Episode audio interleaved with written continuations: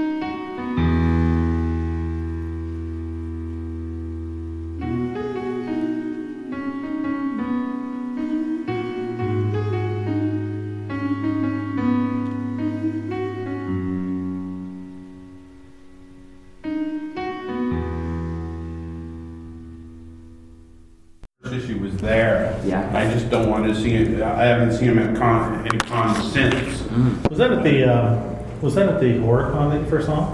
No. No? Because there was somebody at the HorrorCon, I remember you were like very excited about their book and that never saw them again and they were local too. Mm. Yeah, I think it was like, we were very excited. It was, uh, it was, it was basically. Could have been Sharktopus for all. Yeah, no, it was, no. What is that? Tell me more. Exactly like it sounds. Shark. A couple guys, uh, a couple, no, the, uh, out in Toronto, a couple guys made, um, uh, a short film Yeah. called Shark. Not out of Toronto, not No. out of Calgary. No, Sharkosaurus. You think Sharkosaurus, Sharkosaurus, yeah. Oh, Uh, Crocus. I like Sharktopus. Is that a thing? yeah, That is. Well, it is now. Yeah. So there's We're all gonna do a book together called Sharktopus. The Sharktopus is It's a gonna Roger be a hentai. Corman movie, though, that's where I got it. It's gonna be, it's gonna be a hentai. Oh, God, yeah. And conversation. At least I want to read it. Well, you know what? That would be on Comix Central. I mean, that's Well- what you guys have. It would, it would be very Sharkosaurus. popular, I'm sure. Those are our, You'll our be able top to read titles. Sharkosaurus through Renegade, so. Oh, that's right. That's right. Sharktosaurus. Is it, uh, okay, I'm on the Kickstarter, so I just thought. it- Yeah, Alex, uh, they're doing, I forget how he's doing it. It's it's like an image model. Oh, okay. Even without. He'll tell us when he Tyler shows up. He's going to be here at some point. He'll let us know what he's doing. I'm sure. Okay. Well, shall we, uh, Yeah. shall we kick it into Let's high take it gear? into high gear. Slow down, fellas. Too high! All right. No. Okay. Obviously. You're at the fucking table. All right. Well, it's uh, the We Talk Comics. This is the fifth uh, Creator Summit, and first one since I think 2015 was the last one. Was it or late 2016 or something? like that? Or Early more like early 2016. So this is a this is good. We are uh, really happy to have the group we have with us. There'll be more joining us. It's a different format this year. It's just going on for four hours. People can come and go as they like. There'll be lots more. Some people know this. Some people don't because they don't read their Yeah. stuff. Yeah, she says as she blushes. Um, but yeah, it's basically this year is about you guys having a chance to just. It's just about starting a conversation, seeing what good comes out of it. And there's going to be more people coming down. Of course, we got Chris here from We Talk Comics and Brett. Yeah. And uh, Brett, of course, the king of the casters, in case you didn't know. Mr. Brett Podcast. Mr. Brett Podcast. That's right. Is, because somebody sent an email saying that too. Hello, Mr. Brett Con- Podcast. I'm wondering if you would like to read my comic. So that is now his official name. That's how that came about. Oddly enough, I never did. You're like, no, I would not. and I'm still waiting to hear back. You're, you're late. And I know. But uh, from here, we're going to go around the room, and uh, everybody has to introduce themselves by telling who they are, and why they're awesome, and why they're not awake. Um, Uh, I'm Paul. I, uh, I'm an author, of, co-author of a recently released last name, Paul. Paul Stapfer, co-author of uh, Shadows of the Aeons, an illustrated novel. we released in January. I'm awesome because I self-published a book, Yeah. which is not a, not a small feat. Thank you. I'm not awake because I went and saw it last night. Yeah. Yeah, it's awesome. It is awesome. Really, really good. Is it better than Shadow of the Aeons? No. Comparable. Comparable, but no. Really, really good. Very funny. The cast was outstanding. And uh, Pennywise was Scary. creepy and and very and it was it was I'm not a horror guy at all, and it was scary. And it was I, I this I find that a lot of the movies these days are pretty churned out, and this one was definitely hit the mark. It was a very good Stephen King adaptation on many that are not. So, uh, Lee, what's uh, apparently who are you? And uh, why are you awesome? last name. Sure. And uh, what's, what's the last good movie you saw? That's the new. Jeez, okay. It's the new. Um, I'm Lee Jeffrey. That stumped me.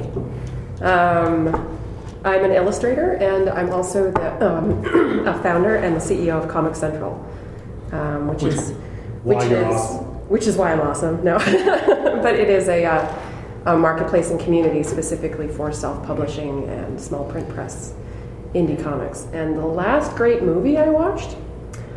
I don't watch a lot of movies anymore. I watch a lot of TV.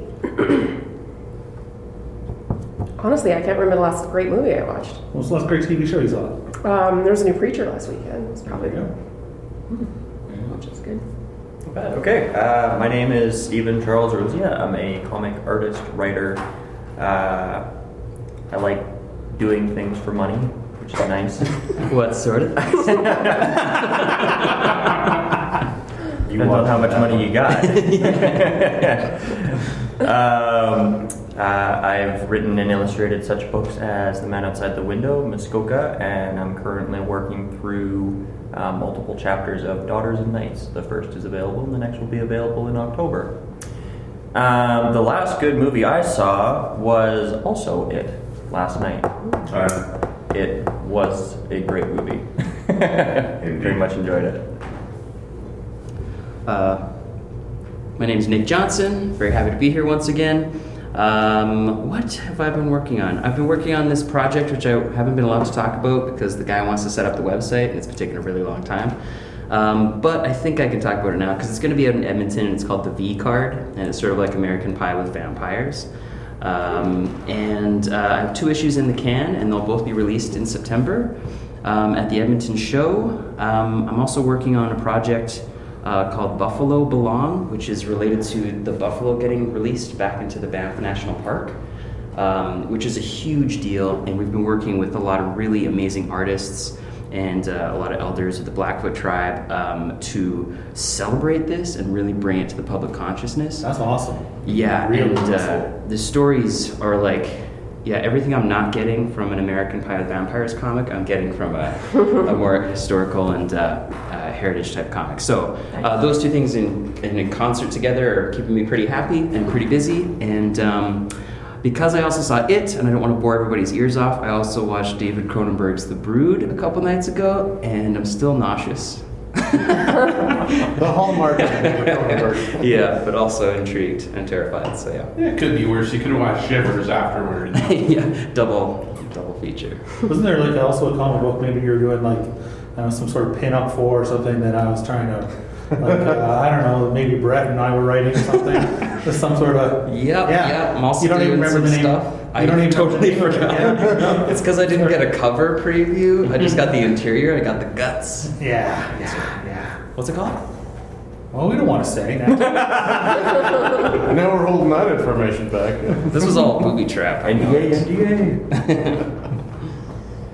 Uh, I'm Travis Engos. I'm a comic book artist. Well, sometimes uh, here in town. Uh, creator-owned stuff that I did. The last book that I had finished was uh, Big Hitters, and that's kind of in limbo. And I'm currently just working when I can on uh, my own project called Reverse the Curse, and then I'm also just doing a pitch with a fellow based out of Michigan at the moment. I've done a little bit of fill in stuff for some Transformers work and some stuff for McFarlane Entertainment here and there. So, yeah, the last good movie I saw, I, I don't even really remember. I haven't really had time to watch any movies, to be honest. Is that a good thing or a bad thing? Yes and no, I guess. I mean, I don't know. I watched Predator like a month ago. Does that count? Oh, I just watched Predator like a month ago, actually. There we go. Then again, I, I never watch any movies that happened before like 1986. So. Actually, yes, you have, because that came out in 1987. you bet it was shot in 86? Predator 2 is a superior film anyway. Oh, Brett, Chris, How high is it? Brett, yes, actually. If you watch Predator 2, the entire time the monster is not hunting Danny Glover. Mm-hmm. In the Yes. entire movie, the but monster is not chasing. Rastafarian He's hunting him. gangsters. Yeah, it just it just Rastafarian gangsters trump, you know, logic. it just seems like Danny Glover could just be like, Stephen "He's gonna got go. monster to kill. I I can go on a give you, killing like- three, and that would be it, and he wouldn't have to worry about it. I can give you like 10 memorable lines from Predator. I can't give you one from Predator 2. There's no get to the chopper. There's no I ain't got time to bleed. There's none of that. That's how you can. That's always It's how you because know the if movie matter is too dense. You have to be paying attention. Nobody can stand to pay attention to it. Well, the question then is here, as, as we're ready to talk comics. Uh, oh, we have a new guest. That's wonderful time. Uh, Jump, sit jump here, in actually, because we want to get you close to the recorder. And uh, if you'd like to grab yourself anything first, please. But uh, wonderful. As I said, we have lots of people just kind of showing up as we go on. Introduce yourself, please, by telling us who you are and why you're awesome. Um, my name is Chelsea Crutchley. I draw and write Stray Sod, a webcomic. And that's about all I'm doing at the moment. And that's why you're awesome? Yeah. And what's the last good movie you saw? Um, oh my goodness. As we go silent.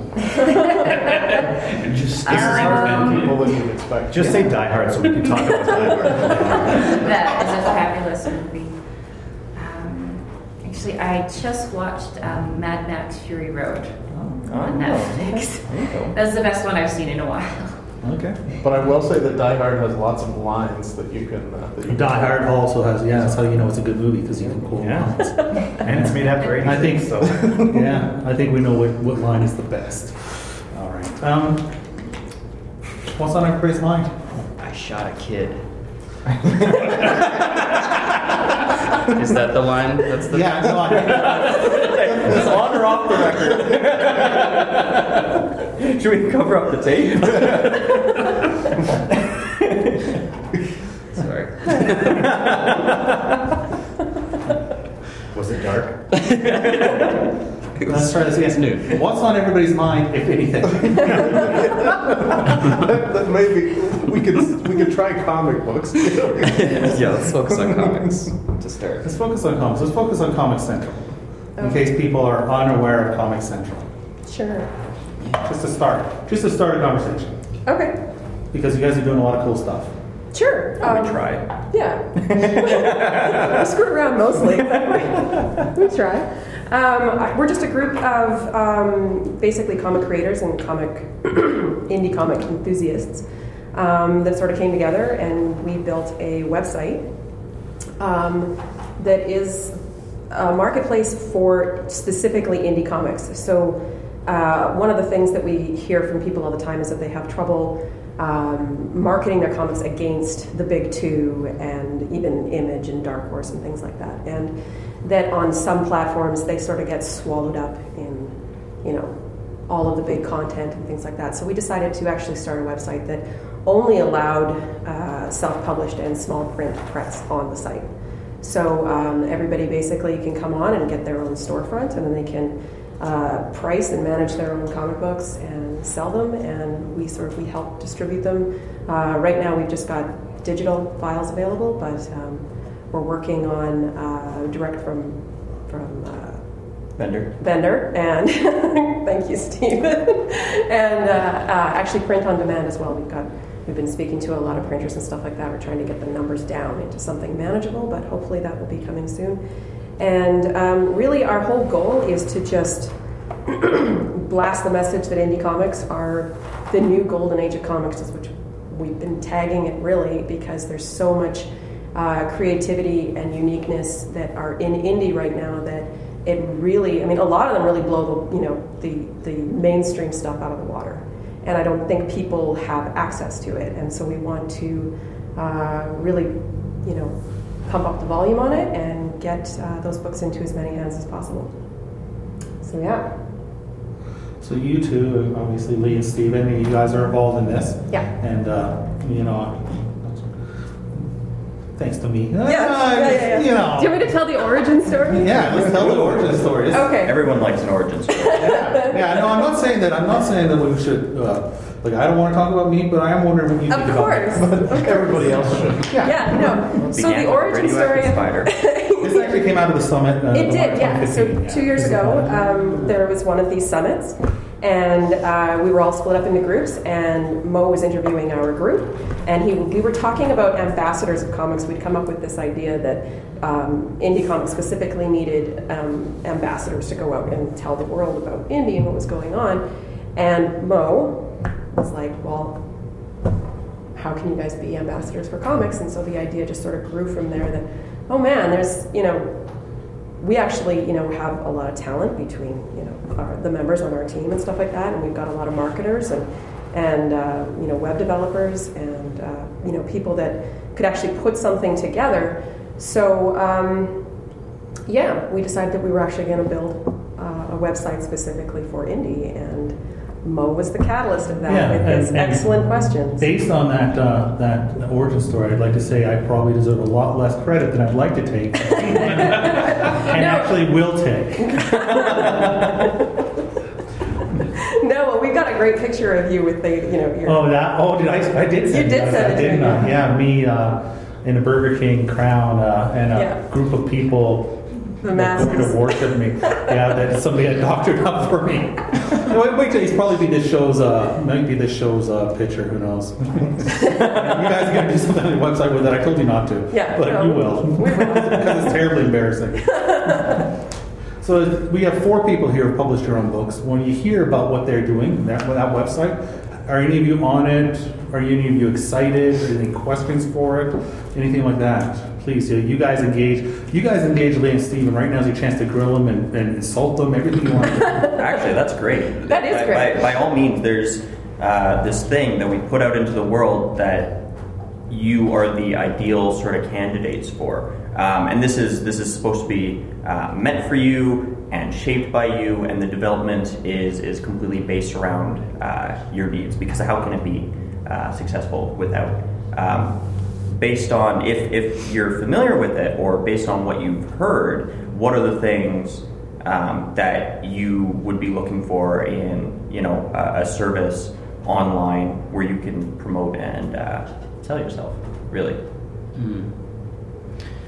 Uh, I've never described myself as jaded, but uh, I've been doing the indie comic thing for a really long time, and lots of times there'd be like uh, people who want to start up distribution companies, and I've been a part of like big summits where everybody's like giving ideas, and we are going to create this thing, and it always just fell apart. So when I saw Comix Central, I didn't actually know YouTube or connect to it at all. I was like, who made this? Uh, I don't This know if it's just another one of those things. No, I didn't. to be honest, I didn't even click on it, and I think I agree maybe you. that was had no it. idea. Oh, really? So Yeah. you promoted my Kickstarter, which I thank you. Oh my God. for. I didn't realize that it was two people that were local here. Which Yeah. Kickstarter was that? My Big Hitters Kickstarter for Of course. earlier in the summer, so I didn't realize that. So Maybe Chris thank you for that. Hey, I appreciate no that a lot. Like it means Yeah. a lot. Yeah, but now that I know, I'm excited to get on there and see the site. Um, because, yeah, I trust both of you for, for who you are and what you've done. Um, and that sounds really, really exciting.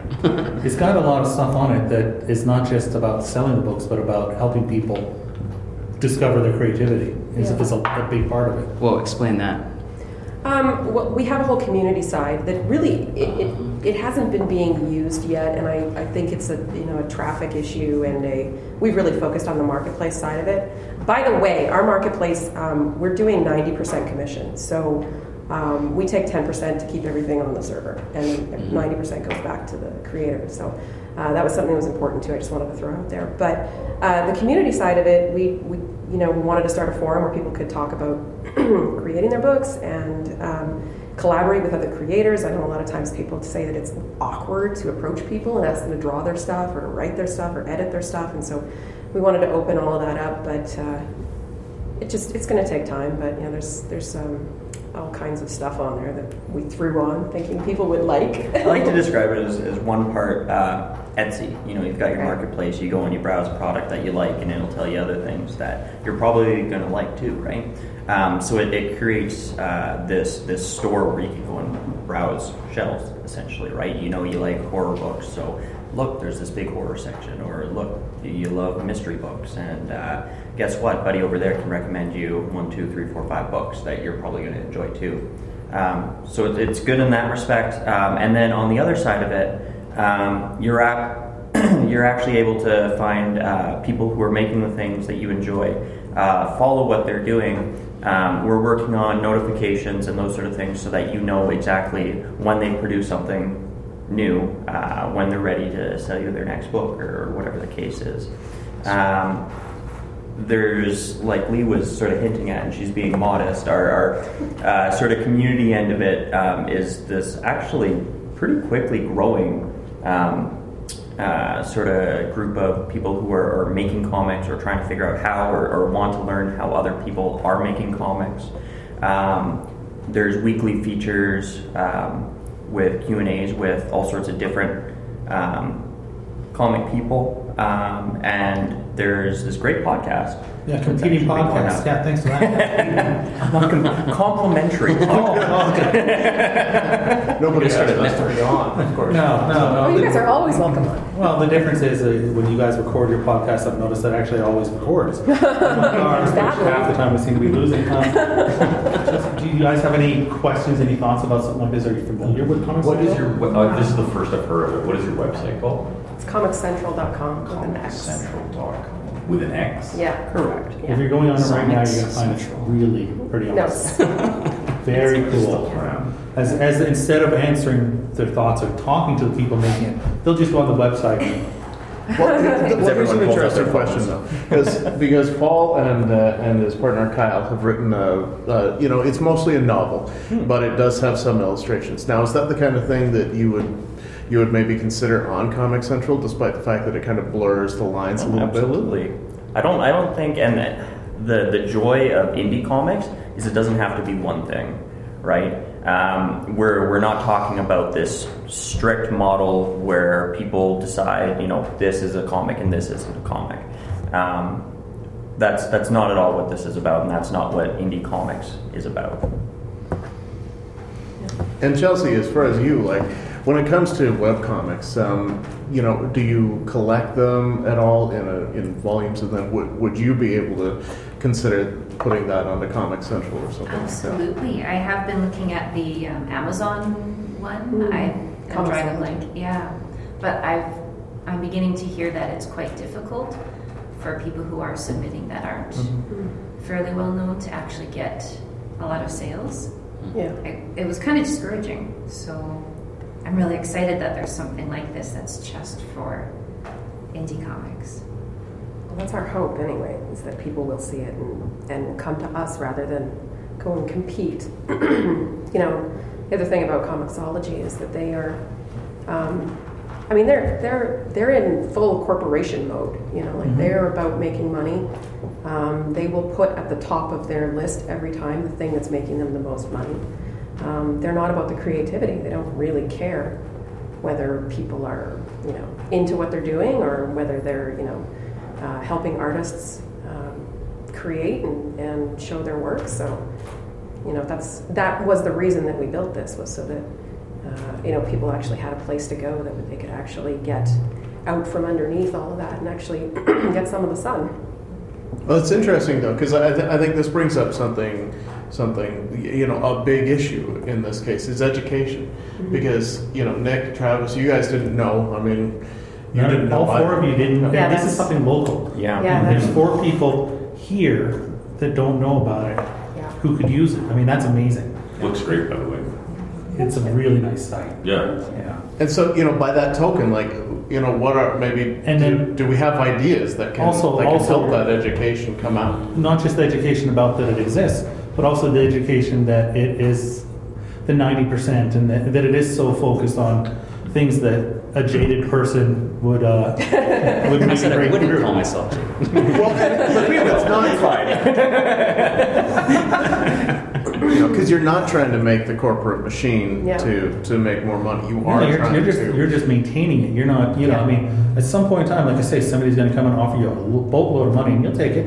I would, but you might not. I don't, I don't know. I'm kind of bitchy about that. had a conversation we before. have, yeah. And uh, yeah, the the the idea is so pure It Yeah. is. that that it's bulletproof. But that's what it's supposed to be. Like, like that's really what. Like, Yeah. I, I love the idea. That's the thing about any comics. I feel like the next, whatever it is that, that really reinvigorates the comic industry, I feel like it's going to come from the indie section. Yeah, totally. You know, 100% agree with that. No question about it. That's where. That's where it's going to come from. What it is, I don't know yet. Maybe something like this is, you know, it's a big step towards it. I'd like to see. Yeah. But Well, yeah. That's what we're hoping for. I know, like Stephen and I have had conversations about um, the way the craft beer industry, you know, kind of is taking over and, and making a huge wave and things like that. Because and- millennials don't buy beer anymore. Exactly. And so we were like, well, it's kind of like what comics are like. You know, it's the indie comic scene is sort of like the craft beer scene, right? Like it's there's something really cool brewing, and not a lot of people know about it. But the ones that are involved in it, um, you know, they have got access to that wellspring of creativity, and and um, you know, it's it's exciting under there. There's stuff happening. And every time that you add, say, four more people, those people promote their book and four more people's book. Yeah, exactly. That's the books. idea, And every right? time you do that, Yeah, a big you know, network. that's that's how you, you know. Yeah, and what we're seeing is that people are coming on and they're making friends with the other people on there, and then they're becoming like you know rabid fans of each other's work and going out and spreading each other's work around too. And it's just this really great community of everybody who wants to push everybody to the front. So, because for some reason, and I don't know what this is, but comic creators all think their own work is crap. And that everybody's work is amazing, and so they're like, "No, look at this guy's stuff." so, it's just You think that, Nick? No, Nick, I can Sure do. every one of them just looked down at the table like. I guess that's the difference between comic book writers and authors. Authors are just you've got a big Authors ego. the Best book ever. Well, I mean, at a certain point, you need an ego because you have to try to sell your product, I think, and, and you have to be able to get out there and say, "Look at my book; it's great. It's great." You know. I, I think you just always know it could. You always thought it would be better. Like you could release something, people would be like, "This is really good," and I could be confident I told a story, Yeah. and that's when I'm happy. But I always know the anatomy could be better, the perspective has been wonky, so I always know that. And I wouldn't necessarily say like I think my work sucks, but I know it could be better because I know how lazy I am. Well, eh, but it also comes down to time and you know, Priorities. money and all those different things. You know, Something and- like Chelsea doing it on our on our website. You have your self-imposed deadlines that obviously, you know, I mean, you don't have to, but you do, right? Yeah. I mean, create that for yourself. So that obviously is your own barrier, but you feel you need to do it as well, right? Yeah, that's what I need to keep producing. And sometimes it might mean that in order to get a page up on time, I have to skip drawing a few backgrounds, and I don't think anybody even notices. But I notice. You notice, Yeah. yeah. Yeah, that's the thing. It's you're the only one who ever like sees the imperfection. Mhm. As far as talking about hating your own stuff, you're the only one that sees it. Mhm. Everybody else is like, "Wow, that's awesome," and you're just like, "Oh, this little line is off." I mean, why am I sweating over that? You know, I question that afterwards. We're like, "Why? Why did I do that to myself?" but you do, and I and I think it's because it's because of that. You know, we all have that innate perfectionist in us. Oh, yeah. That that sees our that wants to see our work as like the best possible thing that we can create to our utmost ability. But there's so many factors that don't allow that. Do you think from an author's perspective, it's a little bit, you don't have to worry about a line that's off? You don't have to, is that what it is? What- Um, I think that working with a co-writer is helpful in terms of having, like, we can cover each other's back, where we can, you know, spot out the imperfections. like in, in our case, uh, Kyle is an excellent. He could just write like a monologue that is nine pages long, and I have. I think one of my strengths is structuring that and spreading that out along. And then we have an editor who can kind of go over all our stuff. And what, based on our first book, he was, the editor was very, uh, he said it was very well written, and anything that ha- he had done wasn't on any story structure. Like, this doesn't make any sense, even though it's a story of like time travel and paradoxes and all kinds of stupid stuff, which I think we were pretty good in trying to just keep in its little bubble, if you know what I mean. Like, just so we're, there aren't glaring potholes in a story about Hercules fighting Nazis. you know? Yeah. So I think, yes, I mean, I'm always super critical of our work, but confident enough that there's got to be a point where you just got to be like, it's done. Because you can go through it a million times and not like, not pertaining to punctuation or spelling, but the story itself, there's got to be a point where you got to say, okay, this makes sense to us. We like it. This is something we'd read or we'd appreciate and just have to, you know, there's got to be a point where you put it to bed, right? I, I think just coming from it from a fan's perspective, I like those little imper, imper, imperfections. Like some of my favorite comics of, of all time, uh, say uh, Peter Bagge's Hate. I kind of forget that I.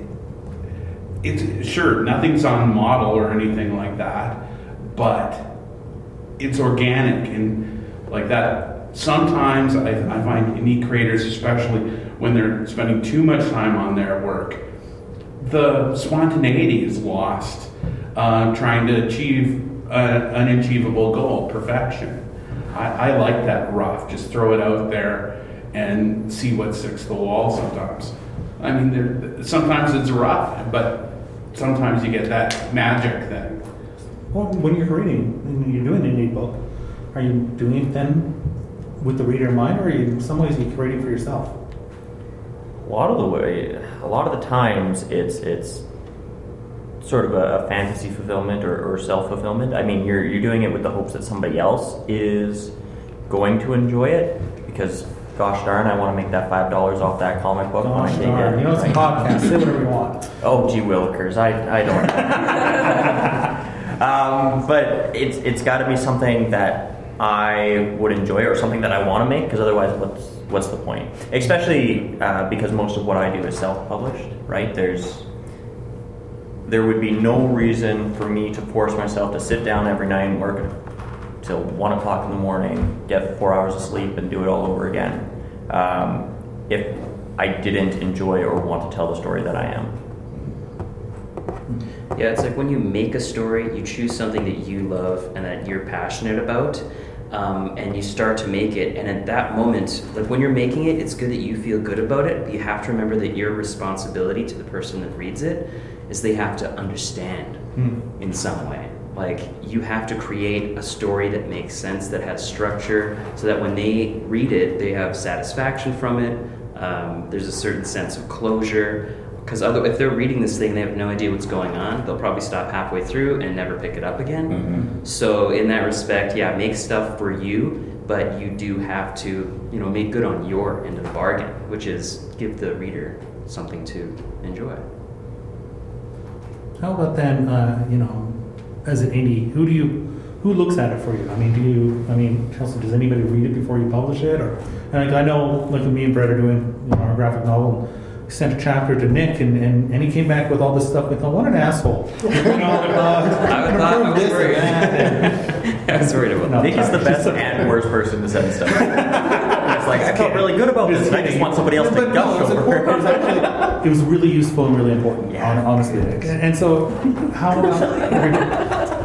I'll be that guy. I'll be that guy. But it's also about stages, right? I mean, when you show somebody at, at, at certain stages, mm-hmm. then it's really easy to be like, well, no, it's not. It's not done. You know, you're not seeing the finished product, and Yeah, that's and, true as well. and that's the difference. I mean, it's because not everybody sees it the way you can't see it. Yeah. I mean, when we showed you the, I showed you the colored page, mm-hmm. and there was no way that you would have seen, you know, point A from penciled art to that colored page in your head. It wouldn't, you know. No, and and that's the thing. Like when you're giving feedback, you can't. Uh, like I understood a lot of work already went into it at the stage it was, and I could say something like, "I feel like there's a storytelling issue here. So going forward, before you move on to color, these are things to keep in mind." So it's not like just trashing everything you had before. It's about knowing there's another step and everything that we can do each step of the way to make the story even better, even clearer. My favorite feedback was, uh, "Get more inventive with your swearing." I thought. Oh yeah. No, Did you you'll find out. practice on me? We added more U's to the fuck. I love it. I love it. Travis and Chelsea, everybody, who looks at your work? Who looks at your own work besides yourself? Anybody? In the beginning, I didn't have anyone else. It was totally solitary. Um, but I did bring an editor on board um, probably around issue three or four, and he's helping me from the very beginning to, to fix a few things. And I've also just reconnected with my circle of writing friends so that they can start looking at, at the scripting stage and find those story issues and things like that. Because I, I realize that's valuable? very important. Yeah. very much so. How much did you find from the early stage? Um, there's a few things that have come up, and even readers have actually pointed them out to me, which has been very helpful. Um, a lot of the things that I'm fixing have to do with the lettering stage. Um, that's something that I really don't know that much about, so that needed a lot of fixing, which has been great getting that advice. Well, I feel a lot less professional than the amount of like the amount of voices that you guys seek out for critiquing your work. Because mostly I just draw it, send it to the writer I'm working with, and they're like, "All right, cool, great, that's awesome. That's, that's, that's what's in the script." And I'm like, "All right, great, cool, we're done." Uh, so that's really mostly my only thing. I mean, even in the even in the experiences I had like with publishers, um, with the editors, uh, I was actually kind of surprised how little feedback I got. I don't mean that in a non-helpful, non-communicative type of ways. I would just do the work, then I would send it to them, and a lot of it would just be like, "All right, cool, good, that's awesome," and I was like, "Oh, all right then." So it was. I'm just gonna. I'll take it as it's fine. Comics is easy. It's like, and that's the funny thing is that like especially with those some of those like the Transformers gigs were a good example that I had was that I'm just like sweating over this like oh my god this could be amazing.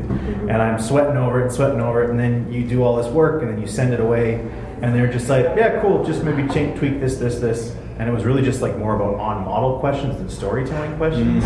So I was like man why am I sweating so much? For like a two for like a two word email reply that says it's fine. So um, yeah, I mean, mostly as far as like regular people that I show uh, page layouts or storytelling, it's mostly just uh, the writer the writer that I'm working with, and they're usually just like, cool, it's my that's my story illustrated. So there we go. Oh, there we go. We have a new person. See, he looks like he just went on a full totally. I ran all the way from my house. all the way with this. Where And you have a five o'clock shadow too, so it looks like Yeah. it took you a really long time. I jumped out of bed and was like, oh my gosh, I'm late. I cannot believe how on point you were. Like, you walked in the door and I was like, that's amazing. And he's toweling himself off. Get yourself, get yourself Yeah. a water or something over there. Oh, I just wanted You got somewhere? Okay, so I'll have one. Okay, all right. Well, we're, we're joined by somebody new, so you have to tell everybody who you are and why you're awesome. And since you're way down there, Oh, talk loudly. oh, is this? It's rec- recorded this whole conversation. Yeah, yeah. oh yeah. Oh, excellent. Okay, Hi, I'm Aaron, and I have a five o'clock shadow. And uh, Aaron, what? my name's Aaron Nevretti. And uh, Nobody I wants to promote the, their last name. It's, it's just like we're supposed to guess. like I'm gonna I'm gonna go on and Google Aaron and see what I get. Probably nothing will show up. People know this voice, okay? They don't recognize. Actually, Aaron, you should always introduce yourself like, "Hi, I'm Aaron, and I'm the five o'clock chef." that sounds awesome. From now on. You're Aaron. You're the five o'clock chef. That's your next comic, man. And um, yeah, let's see. I what am I doing? Um, what, what am I doing? Good grief. Uh, I'm my name's Aaron Navretti. I am self-publishing a uh, medieval epic graphic novel called The Cold Fire about a Norman Crusader and his conflict of principles. Um, and I ran here all the way from my house. And What's on your mind? Just Listen. What's on my mind? yeah. What's the last good movie you saw? Oh wow, that's a good movie. Aren't you glad you ran? I really, yeah, I feel very, I feel good. It just got the, you know, got this sort of morning out, and I feel refreshed, and I feel kind of awake now. Um, coffee's helping too on that level. Um, what have I seen? It's been a long time since I've seen a movie. It's been a really. This is a very stream of consciousness podcast. Yeah, no, what's in my mind is like all the backs of all these vehicles that I was trying not to like uh, run into as I was, as I was cycling. It's like some As I was running, Running, as I was running here, all the yeah, all the people I was dodging, like whoa. We have a narrative. You can't say you were cycling now. Yeah. You were running. Oh, sorry. You gotta stick Yeah. to continuity is, is Yeah. Yeah. We were So just talking like like- editing, editing, self-editing. So we're just Self-editing. You're going to need to do a lot of self-editing on this little segment here. No, this is No. This is, this is what's known in the industry as podcast gold. Good. I, I, I, I'm glad I brought some podcast gold. People Um, like insanity. But that's that's all that's in my mind at the moment, or the things that I was rushing past to get here. The things that almost So- killed you. the things that could, yeah, they could have, yeah, the risks downtown, cycling, it's running, it's, um, it's, you know, there's a lot of things that can kill you. Just, you know, watch out. Just keep going. Just, you know, for any downtown runners. Look at all this wisdom we're getting. There's a lot of things that can kill you Like, and what, Watch out. here like three minutes and already, like, yes, okay, good. All right. Well, In 20 minutes, you're going to be on the floor like asleep. Because you're running at like 100 miles per hour right now. I know. I feel like you're just going to be like, where'd Aaron go? He's, oh, he's sleeping over there. well, where the hell do we go from here? Continuity. Let's talk continuity. we'll get back into it where we're talking about. Okay, so one of the things we're discovering as we're doing a book is it's really hard to do a book. Mm-hmm. We're finding it's a lot harder than we thought it would be. We thought finding that it's a lot harder to create a, a graphic novel than we thought, and part of that's because of how we're doing it, because of how we're writing and how we're doing it. How are you doing? I mean, we just assumed, firstly, we assumed that we were super geniuses and that we knew all that. you people. This is the ego part. I am a super genius. We assume you assume you were right. We assume you You had had read a comic book, right? Yeah, I've read a comic book. Uh, we know all you people, so automatically we must be, you know, they standing on can the do backs it. of giants. and I thought, Nick well, did two Nick's been comics doing this gave me for a while. we got to be able to handle this. But, But it's, it's extremely difficult. It's, it's difficult, like I say, partially because of how we're doing it, but also just just the process is, is we had no idea how hard it would be. And so, if something like Comic Sans, what, you- did you want to say something? or? no, no, I was No. looking at my nail. Oh, okay. and part of it is, is again, should it be so difficult? Is it difficult for everybody? Is there something that can make it easier? Is there some way we can help each other to make it easier? Is that part of Comix Central? All that type of thing. I'm just throwing it out there while I go and get some food. I'll pretend I'm listening. well, and Chelsea, you had mentioned lettering even. Uh, so I mean, you know, it's one of those. I, I think for us, it's it's all the facets, like being able to layer, you know, one thing onto another thing, and realizing that it's just like I, I think it, when you when you're in a pre-stage, it's really easy because you're in control of all the layers, and it's and you just kind of stack it one one at a time. But then you start getting you know other artists involved and colorists involved and letterers and all this stuff, and suddenly all the work is falling on you at one time, and then it's just like trying to figure out what to prioritize so that you can actually get the comic out. Mm-hmm. I, from experience, I, we, and just to get a novel out, which has probably about 40 illustrations. It took us 2009 is when we started. Wow. Damn. And that was in various stages when we had originally thought of it uh, or conceptualized it as a graphic novel, and we just wrote it as a screenplay. We wrote the whole story as a screenplay based on that being kind of my educational background. We looked for artists. It was a challenge to, and having no money to pay, and we can't draw. So having to find other artists to do that and finding the right one that would match and all this kind of stuff, and just always going on the idea of like somehow this will happen. Finally meeting another bunch of artists that had the foresightedness, I guess, of doing beginning, middle, and end of the overall story, illustration wise, which we were totally happy with. But then realizing that this isn't going to be a graphic novel, so we decided to novelize it. So like the whole evolution of it, and then getting to get find an editor, and now having and going through the whole process of like learning about self-publishing and which is the best avenue to go down.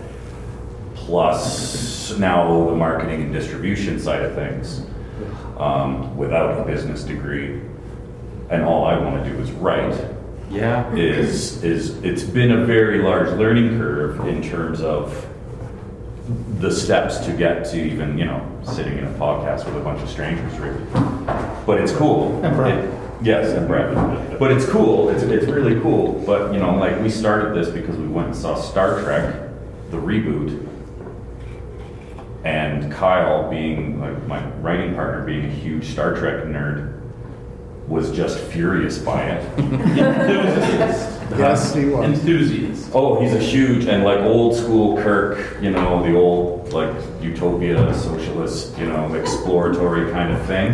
And then seeing this action movie, he was just like, "This is garbage." If they, if Spock can just give him the keys to the kingdom, no, that's your universe. You can do whatever you want now. He got out of there, and I've never seen the guy so mad. This such garbage. If they could do that, then Hercules can fight Hitler. It's like that's a pretty good point. Yes, you can. Cohen can fight the Kraken. Okay, yes, you can. Why not? And then that just sort of set us off on this thing, this whole adventure of like trying to do it. That on top of like working full time jobs and trying to find the time to actually collaborate together, going back and forth. It's it takes a long time. It wasn't. It hasn't been easy. It's been you know I didn't see it. I never saw where it would go. Like I had no foresightedness of where it would actually be. It's, uh, but I'm happy of where it's at. And, you know, got it out on shelves and all this kind of thing, which is cool, but that doesn't mean it's flying off the shelves. And, and I'm losing my shirt because, you know, gotta pay for this stuff. Yeah. But,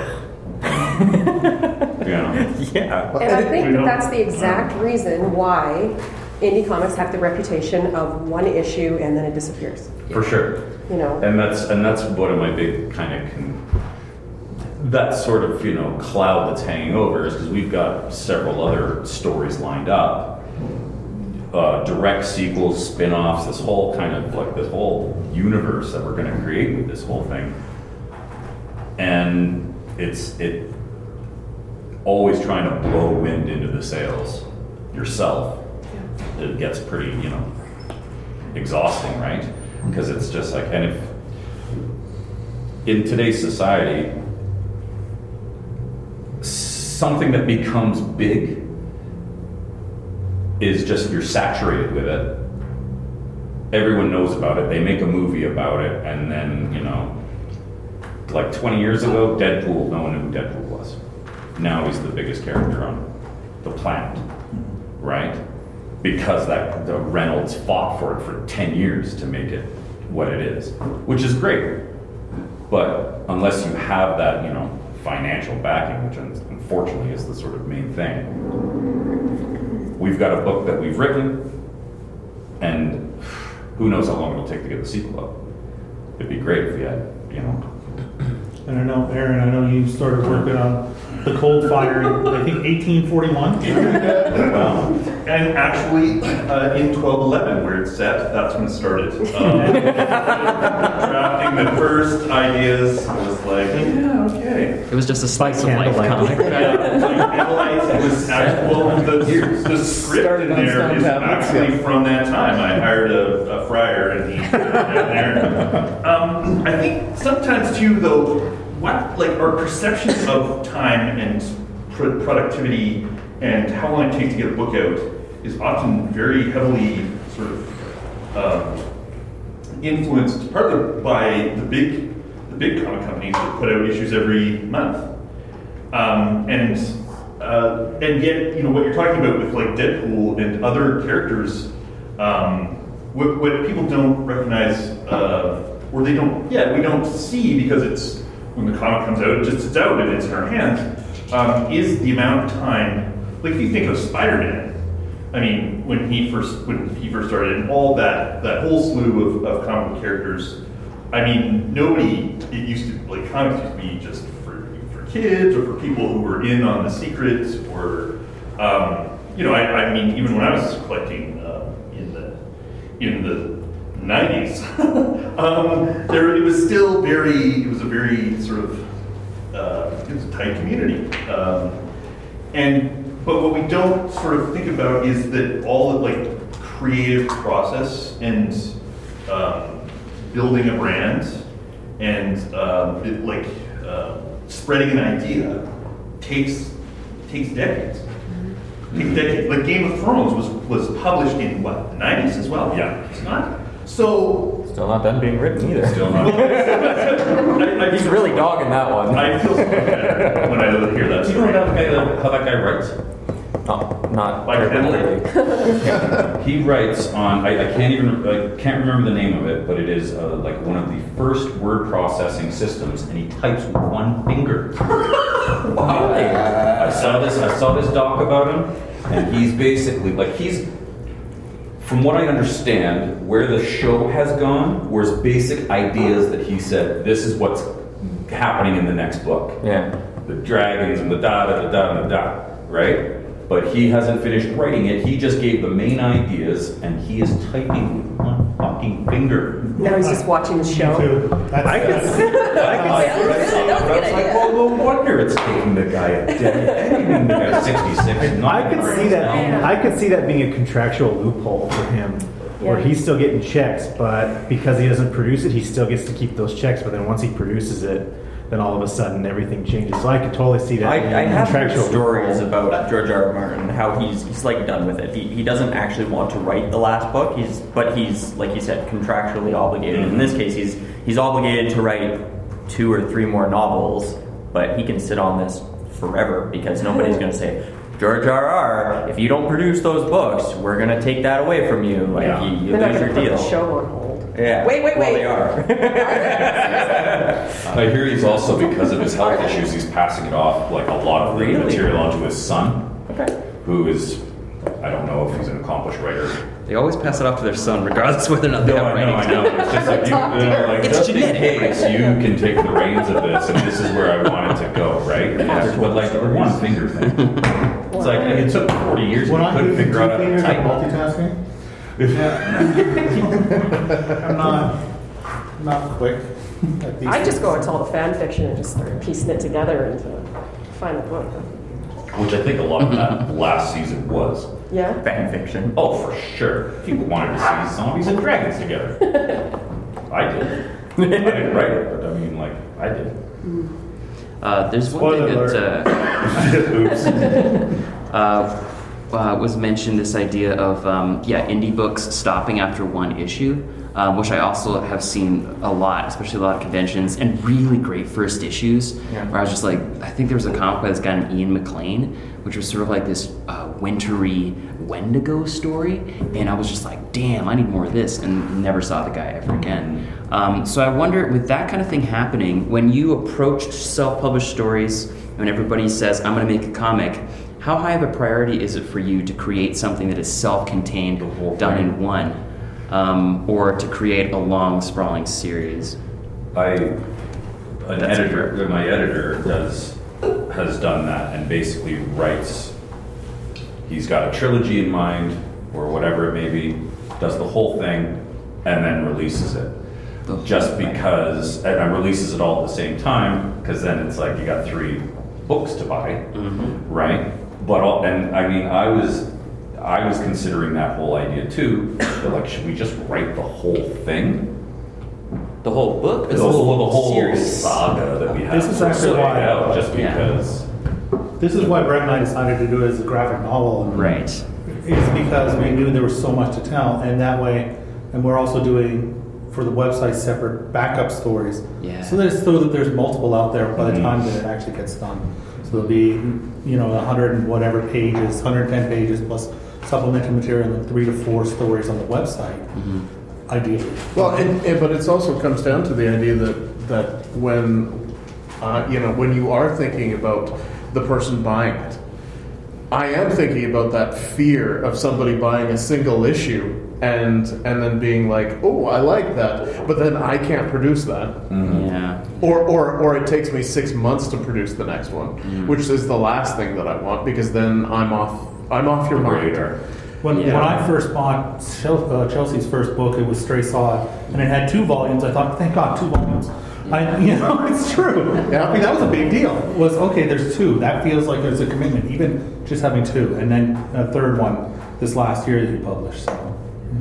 I think there's a difference between indie comics and what we're typically expecting to see on the shelves, though. Because I will wait two years for the next issue of an indie comic, but I'm not going to wait another two years for the next crappy Spider-Man comic, right? And that's it's it's the difference between quality and and what you're going to remember, right? So that that little zine that cost me five dollars, where every single page is wonderful or something, it, it sticks with me as opposed to that fluff that is corporately manufactured and put out. Like, like a Spider-Man. Yeah, it- they're- 12 they're they've got 12 different titles, right? right? And there's a new one every. Yeah, they have to produce one every month because you will forget about it because it's a throwaway.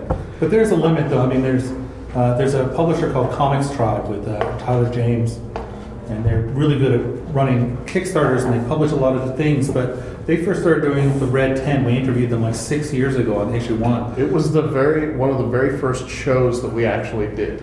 You um, know, was and- interviewing them about Like the they're finally issue. finishing their ten, the issue ten, I believe, is the, to finish it. Like six years later, and it's like at this point, as much as I like the book, it's like I stopped after six. I think it's just like, and now do I want to go back there? Kind of, but not as much as I probably should. Even though it's really good, like there's a limit to how long you're going to wait. I think you know before something gets off your radar, especially when I mean I don't know about you, but the list of how much I've read compared to how much I need to read is never balancing. so the list of what I need to read next is always getting is the one that's getting much bigger, anyways. On the other side of it, though, is, and I, you know, you can't tell, you, you never want to, you can't tell people what their habits should be. But I would hope that people on the other end, the audience, I hope there would be some understanding that you know we are only human beings. Like Speak for yourself. I, like, I like right now at this point in time right now I have just with my life just the way it is I have a day a week to do any work on a book right now. That's just the way it is. That's just the way my schedule dictates it right now. Because I'm not a guy who when I get home at six o'clock I don't go to the drawing table from Monday through Thursday. I just don't. I'm not going to do it. I just because then I'm just wasted once the once I get a chance to do any work, I'm done. Like I can't do I can't maintain that. So I I would hope that for people that are at our level, you know, us trying to make stuff and trying to balance our lives out, like you know, please let's have some understanding that we are only human beings. And like the way I draw as well, I am not a fast artist. That's just the way it is, the way I process information, the way I lay out pages, the way I do ink it's just not like I can't turn things. I can't turn things. I can't turn two to three pages, you know, a week and condense that into one day to get productive. I just can't do it. And I've also sort of reached the point, especially with that issue of timing, that I'm just not gonna. I'm not gonna beat myself up about it. And I hope that other artists or writers. Uh, just do the same because it's just healthier long term to just be like, you know what, I can do what I can over the course of what time is allotted to me. Sure. I, I know exactly that sentiment because like working. I mean, I'm finding I'm just, just having to work on my own material,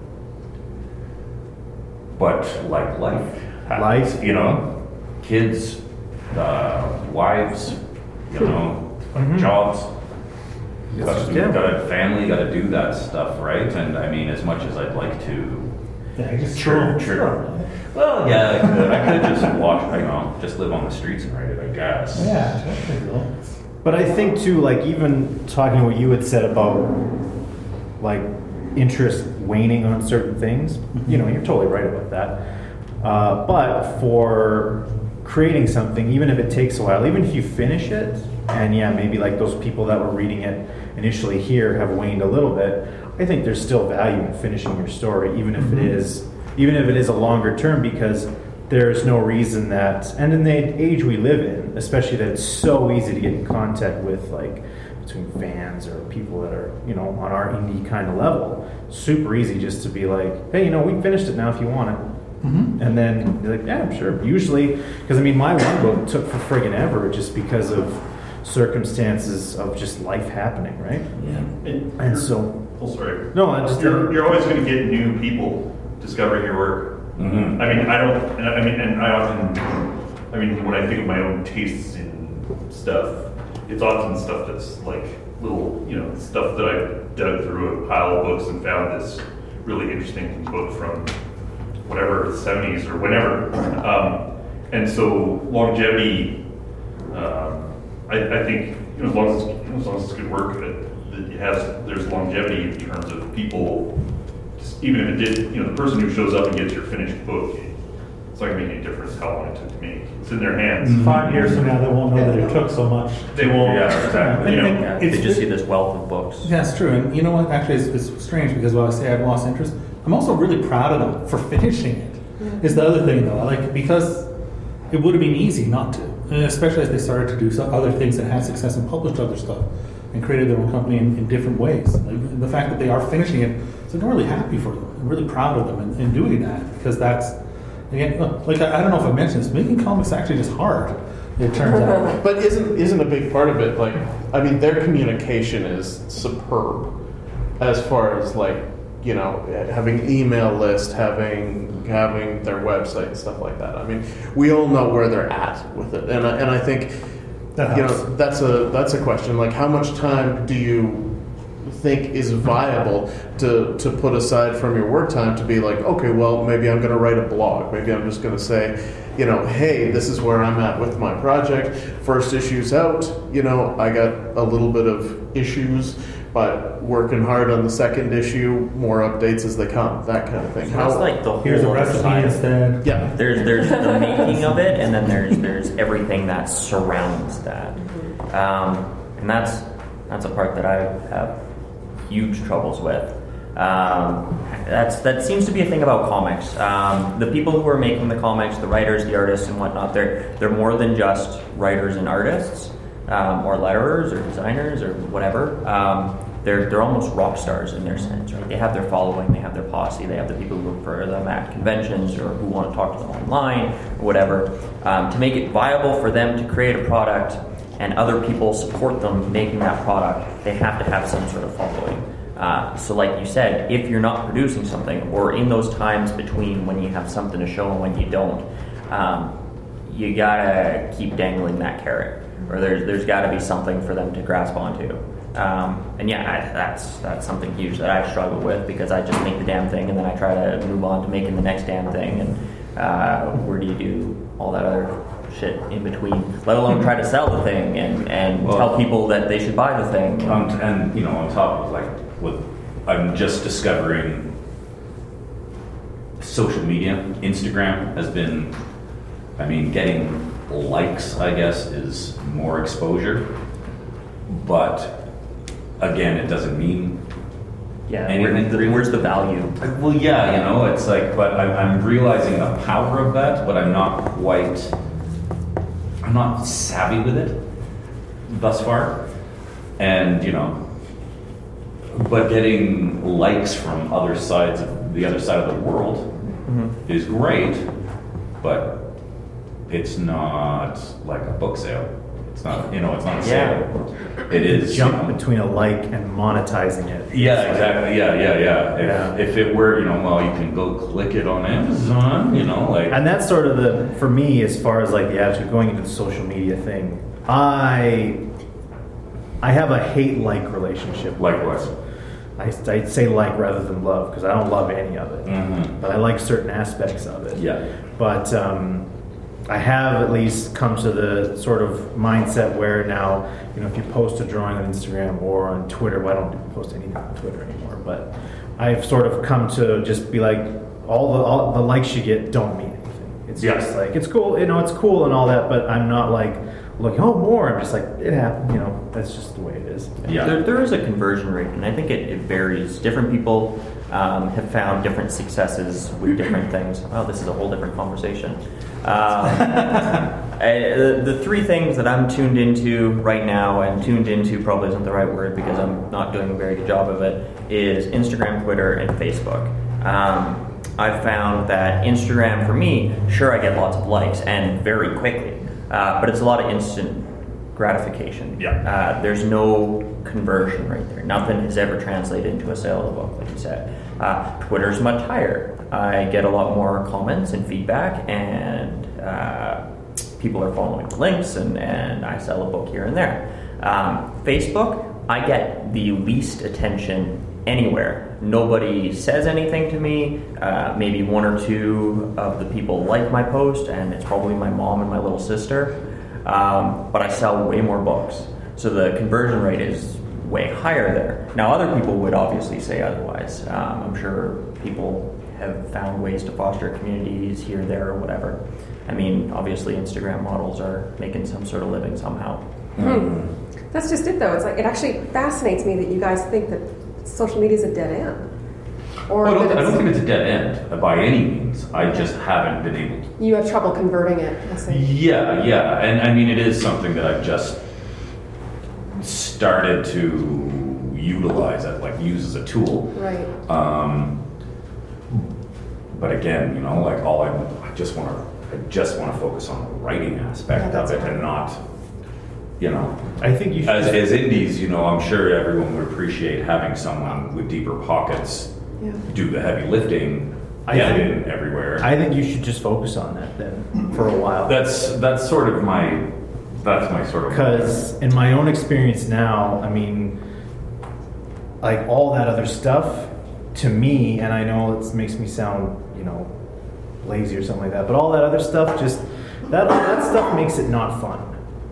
Like all that stuff makes it not fun, and I just I've grown to a point now where, regardless of whatever whatever becomes of like my career or or whatever, my only objective is to just have a couple of a couple of projects done by the time I'm 40.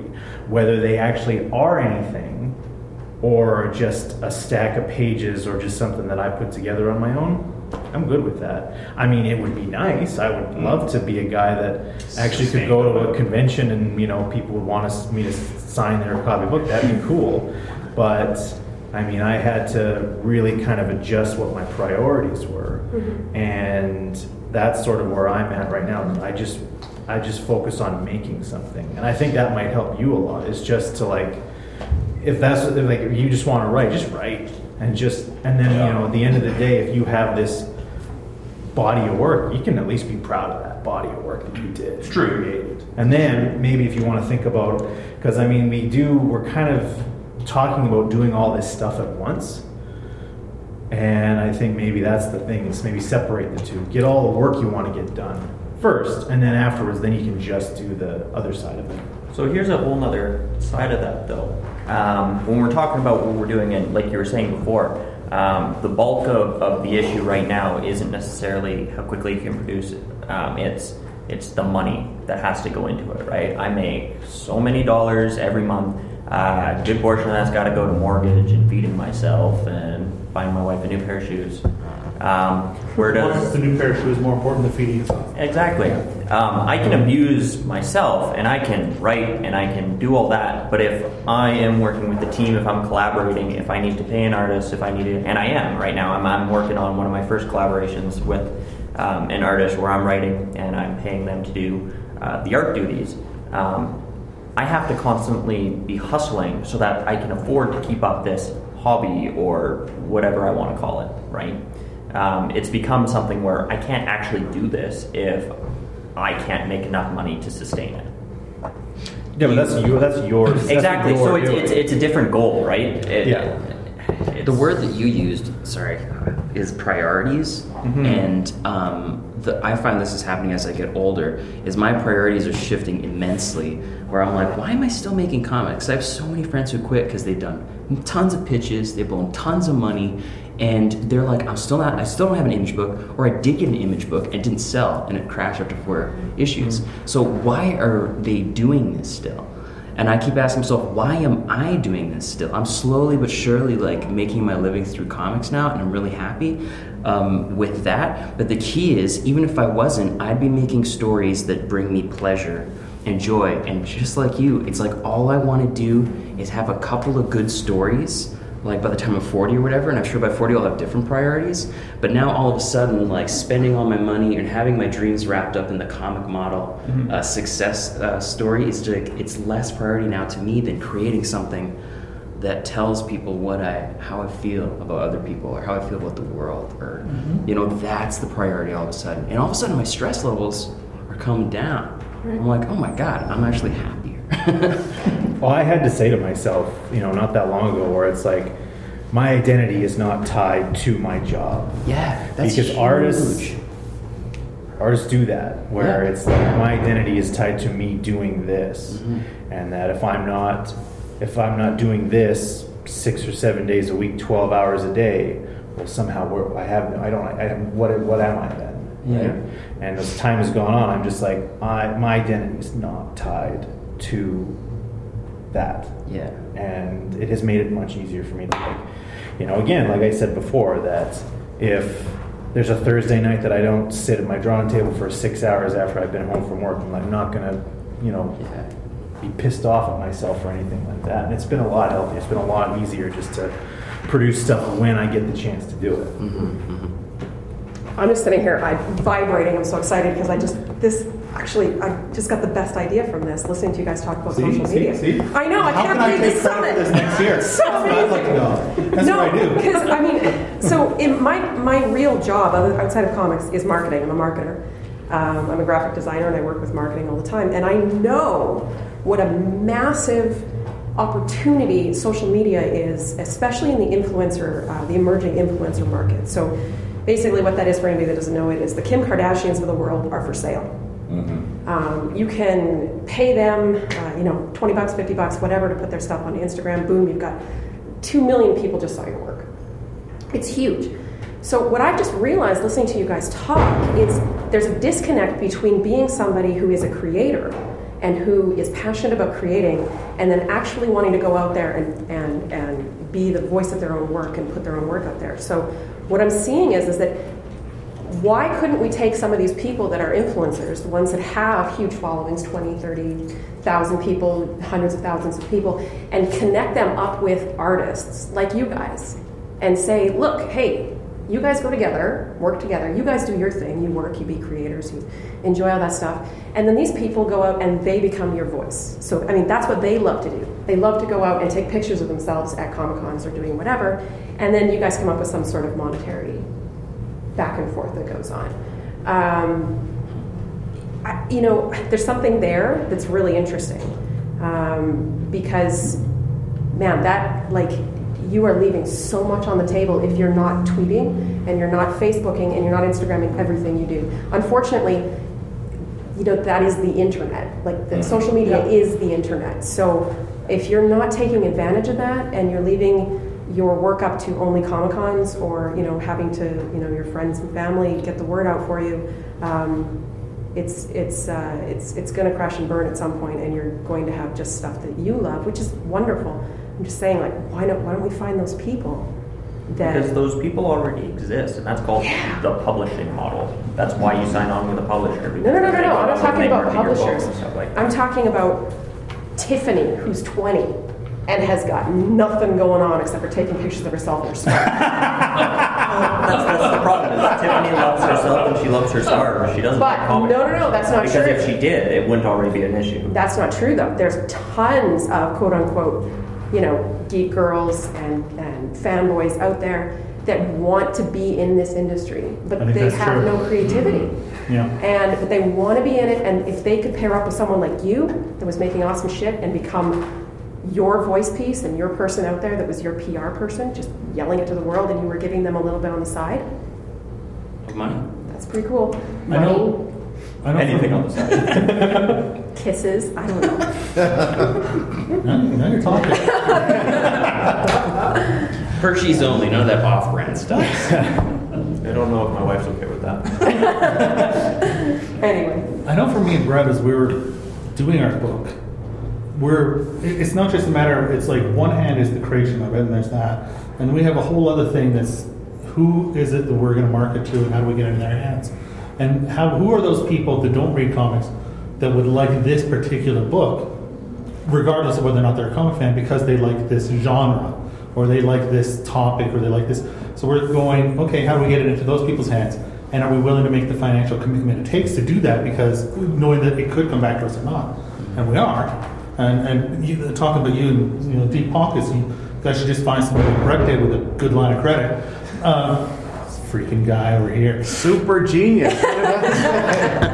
But but I mean that's I I wonder if that's something that that is it just I mean how hard is it to do? Is I mean is it the lack of energy when you're done? It's like is it uh, mentally exhausting just to finish the book and the whole idea of like going let's think outside the box now.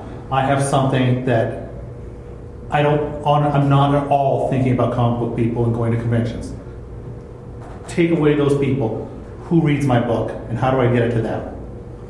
And how much of that is done or can it be done more? Or is it something that anybody even thinks about? And you talk about social influencers and stuff like that, and I and I think it it, it adds to the list of social influencers that you can use, mm-hmm. because suddenly it, it's like in our case we can we're talking about music, so I mean we can talk about you know we you can have an influencer for comic books, but you can have an influencer through music. I mean. Yeah.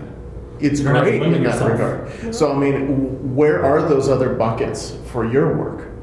You know, is it is it just comic books? Because Where it are probably buckets should for your work Jessica? who is it that needs to read your book that is not a comic book reader and how do you get it to their hands I've lately been trying to get more into the folklore side of things. There are people who are just into folklore or into um, uh, that kind of new age um, stores and things like that who have, I've noticed, um, have come and visited my site and or they've uh, retweeted tweets and things like that. So I'm trying to look over there and and see if I can they're coming find to you anything how are you going actively to them or is it I'm trying to at you decide how to do that. That's just And- it's not in my personality to. It's not your personality. So maybe you talk about the different people that edit or do different things. Maybe it like maybe it is up to having that person that's finding that person that i- is in their personality who can do that for you or with you. You know,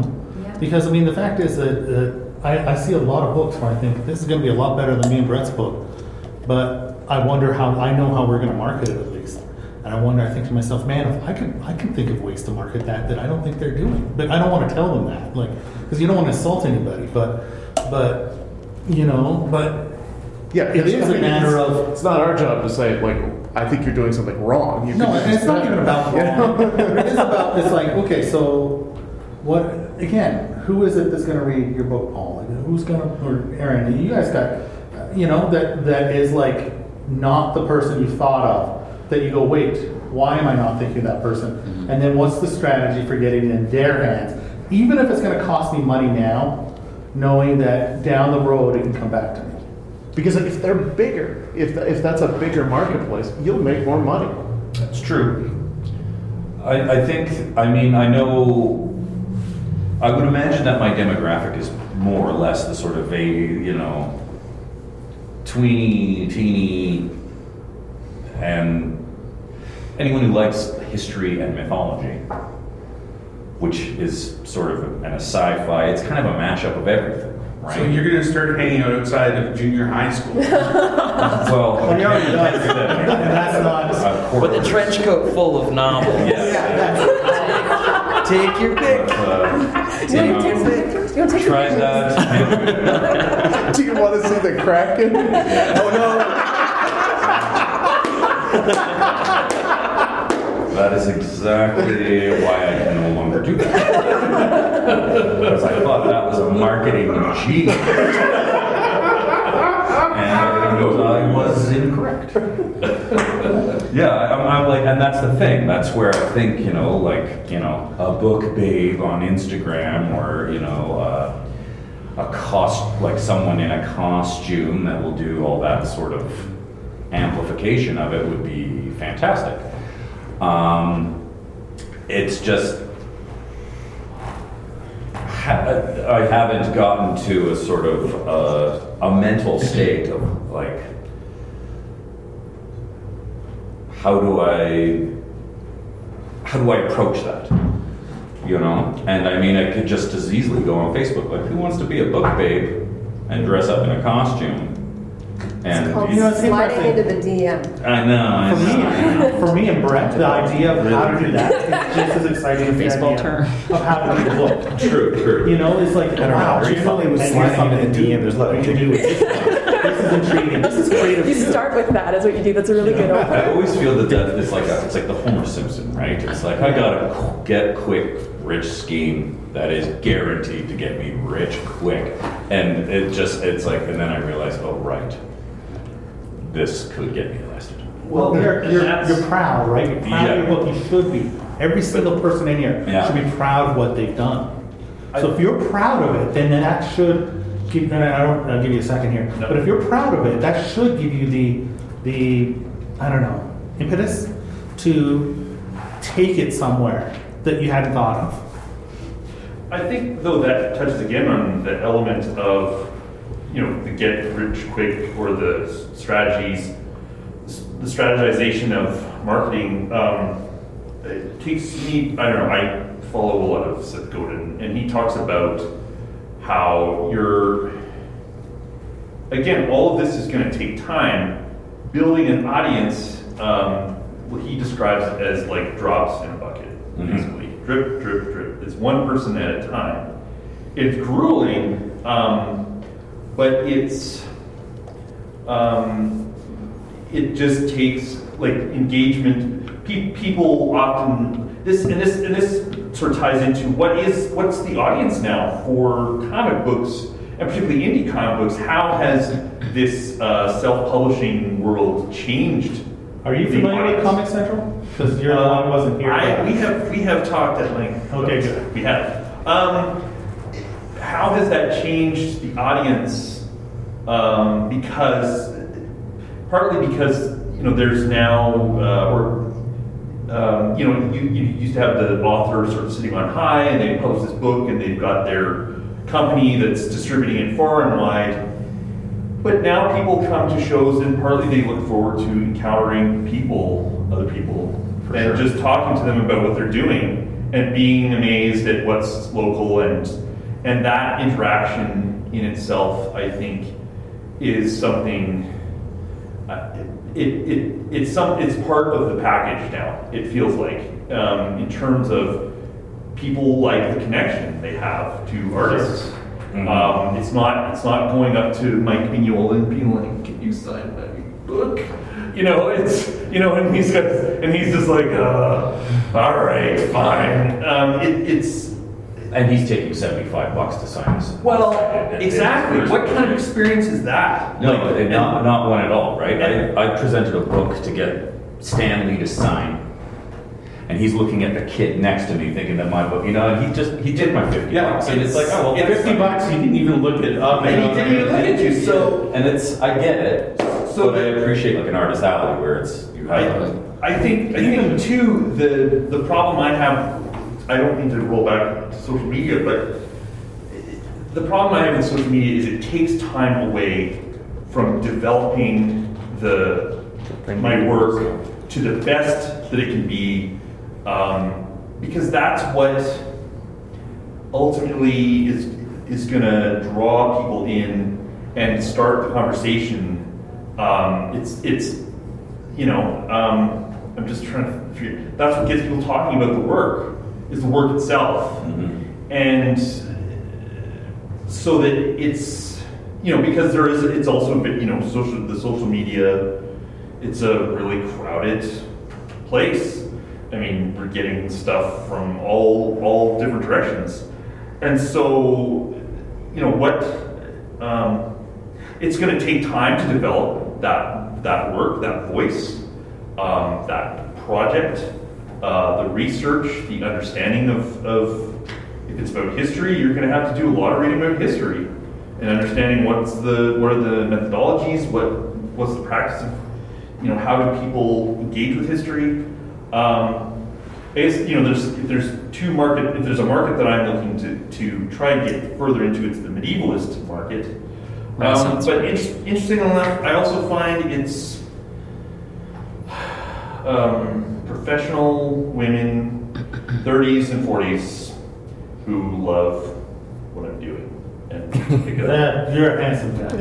So I- all here. You're for a date or to sell? I look like this at every show, okay? So it's the book, it's definitely the book.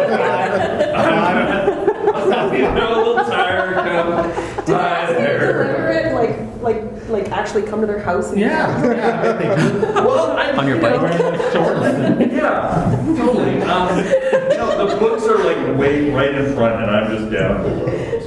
Give yourself some credit. You're a very virile man. But you know, actually, Five o'clock shadow thing here. That's what's doing it. But it's like I, it's it's hard. The the there's such a temptation for to to think, oh, this just goes viral, then that will solve everything. But but I think it, you know, that what happens that vi- that sure it goes viral, and then what? People move on to the next thing right away. But it, They scroll down Twitter to the next. That actually, look, and they- go you sorry, uh, you bring up a thing about all my problems will be. That's kind of what you said. Everything will be gravy. That even goes to like even the publishing model. Like once this publisher picks it up, Exactly. all my problems are over. Exactly. And I think that's funny because there's been so many times. Well, not so many. A few times where like somebody will talk to me about pitch, and this phrase comes up each time. It's when it gets picked up by image, and I'm like, you have no Yeah, idea if that's going to happen. Why are you putting that in there? the, the whole the All my problems will be over when this gets picked up. That's not You'll the get case paid at all. when it gets picked up by- Yeah, it's like the come entire on. marketplace, whether it's published or or um, or self-published, um, is so is so fickle. I mean, um, this is so that so that the real question is, um, you know, a is this important to you? B, what? How are you pouring that? Like, how are you putting that time into what you're doing uh, and making it important? Why is it important? Um, but then it's then it's you got to roll up your sleeves, and it's you know it's decades of work. It's decades of going out there and talking to people and shaking their hands and showing them the work um, and getting better at it. Uh, and I think that's again the the and, and it. I mean, again, social media is great, but what are and what are you putting on there? Is it you know if if is it is it if you're putting 20 posts and that's all you're doing, but you're not getting any work done, um, you know, versus what's you know what what's in your post that's of value um, for someone who's flipping through. Um, and maybe if, it, if you spent all week working on it and it's the one you just do one a week or I don't know how like I just think less is more in, in that whole uh, sphere because it's again you could you could fritter away a lot of time trying to get people's attention um, when the whole point of your of your being there is the work. The work itself is why you're there, and so um, I mean, again, social media is addictive. That's the other problem. It's just addictive. Maybe the rabbit hole for sure. Oh, it, it and it feels that's the other, um, it feels like work. That's another Seth Godin point. Is social media feels like work. It feels like I'm working right now doing this. Uh, um, when in fact that stuff is sitting over your desk and you're probably scared of it and you're probably avoiding it because this is great. Yeah, I do a lot. I'm working. So there was something in there that you said though that um, I don't I don't know if I 100% agree. You were talking about how uh, the work is the key, and if the work is really great, that's what's going to get people talking, and that's what's going to sell your comic or, or whatever. Um, but is that necessarily true if nobody ever sees the work? That, that's, Right. not, that's not what I'm saying. I think more what I'm saying is move the slider away, move the slider over from. Because the, the optimist in me says absolutely create the absolute best thing you can make. It's going to be this amazing thing that every time somebody sees it, they're going to be marveled, right? Their, Yeah. their mind is going to be blown. They're going to go home and tell um, all 1,000 of their friends, and then their friends are all going to come and buy one. well, they might tell two people. Like, yeah. Exactly, right? As opposed to, and again, on, on the opposite side of that, if you spent all this time creating this image and uh, now you've got this massive following, um, you could make something that's not terribly great because you only need 1% of that million followers or whatever to buy it, and You you're know, doing see, better than you were. This brings up to something that I mean. It seems to me that we saw people that they get into the business and they work in the indies Hmm. just so they can get to Marvel and DC, just so they can get enough following from working in Marvel and DC, so they can leave it and go back to their indies. Yeah. and we've seen that happen over the last 15 years or so a lot.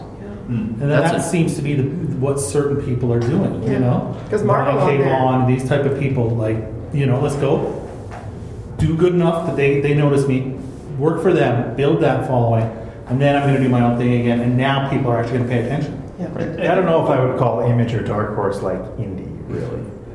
We've had this discussion before. so- Well, I mean, they are. Yes, they are, but yeah, it's. Yeah. But, the, but whatever they decide to do, they have the power now, even if they decide to create their own company, Yeah. that they'll have a following, right? Because of, of how they approach it like that. Yeah. Which is, I think that's interesting that, that for these people, I think for a lot of people, working at DC and Marvel and working on Spider Man and Batman now necessarily isn't the end game. That's the means to give them the, the Means to the platform to, do their own thing, Yeah. which is, I think, one thing that has changed. I think, and I think what I'm saying is social media less, work more. Like I'm not saying I don't think it's an either or kind of scenario. It's it's more it's more saying too often social media gets in the way of the time you be spending on the, the work. And and um, it's not that you never use social media, but it's it's more saying But uh, what's your balance? in the- in- what's the, the point is though? What's your balance? What's your balance between work, social, and hobby? You Right? Uh, and, Oh. and and your own thing, like because it also is a like that's one thing that it's like I'm I even even as we create certain things I'm not willing to give up to make myself not feel too stressed about it. Like I'm you know having that balance, but again then I found out it's hard to make it. No, but that's my point though, is that we don't, um, if you've got like, you know, a niece that wants to come over and be your social media person, mm-hmm. maybe you don't have to actually see social media as a job. Maybe you can offload that onto somebody that actually that is their passion. No, that's uh, again, it's it's not it's not getting rid of social media. It's just it's just moving. It's just doing less social media and mm-hmm. more work. Mhm. No, I So get there's- that. Mhm. But it's it's also playing to your strengths, you know. But Yeah. but here's a really like, I you know I'm thinking about this concept, and Lee, I mean, with your experience, you know, is there is there some way that that like Comix Central could exist for a marketing Yeah, that's what I'm perspective, you know, from a Twitter and Facebook, where it's just like maybe you're not doing all of it, but Yeah. but it's just like how do we get you know people How do we like help Aaron- hook up these people with That's these what I'm people? thinking, Yeah. because I'm thinking I have no problem sliding to someone's And how do I credit them for it? That's just it. It will be yeah, called, yeah. it'll be called. That's that's not difficult. Yeah. Yeah. The Mo That's- that's social Even if media. you weren't going to I will, so it's, Yeah, yeah, uh, yeah. yeah. We'll That's call it, we we'll do. call it the Mo hookup. Uh, And You know what? I'll have to take down, I'll have to take down my current website. But yeah, like I mean, like I have no problem sliding into someone's DM through Comix Central and, and hooking people up with those people. So yeah, I mean, I, That's a really interesting idea to for us to You know, facilitate that. It's and it's new and, and it's like this. I mean, if there's somebody who wants to climb Mount, climb Mount Everest Yeah. and they only get halfway up, at least they tried to climb Mount Everest. I, I don't look at them and go, "Oh, they only got halfway. What a failure!" I look at them, "Wow, they got halfway." But the person who never decides to try and climb it doesn't even get that far, right? Yeah, So- but they were off making art instead. Well, but if they didn't release that art, then I didn't even notice, so I didn't notice Yeah. it. But so that's it. It's like it, it is about, like I said, thinking outside the box. I think is part of what really needs to. Um, I- it's something I think uh, comics have always been able to to do that they haven't done. Even the, and Lord knows, and that's the thing, right? If you're going to think outside the box, it has to come from again. We talk about the next big thing that comes from comics, whatever it is, it's going to come from the independents. And early, you know, that was one of the first things we said when we started today, and because DC, Marvel, even Image, they don't think outside the box. They don't. They never think outside. The, they don't market in any way outside the box. They don't. You know, they don't do anything to monetize. They don't put in. I mean, if you're getting, if you're selling hundred thousand copies, you can't tell me you couldn't put product placement in there, find a way to make a little extra money and then lower cost for the book. Certainly, you could, but they don't think that way Yeah, because it's something they've never done. the newest outside the box is selling the rights for a movie. Yeah, that's it, right? They don't think in, in any way differently, and They- because that's what They- they I think have to. independence. That's an advantage that I think you guys have Hmm. is that you don't you don't have to look at it the way they look at it. So could Hitler drink a Coke while fighting the Gorgon? Or? He's a Pepsi guy. That, It's- yeah. That, definitely, no. But to go back, like, I mean, that's entirely true what you say, when they've got, like, the DC and the Marvels and the Image, they have, DC, Marvel especially, have decades of coffers and, you know, a fan base, and, you know, they've been doing it for, you know, since the 60s, at least, since the golden age as it were, and you know they're run as corporations now.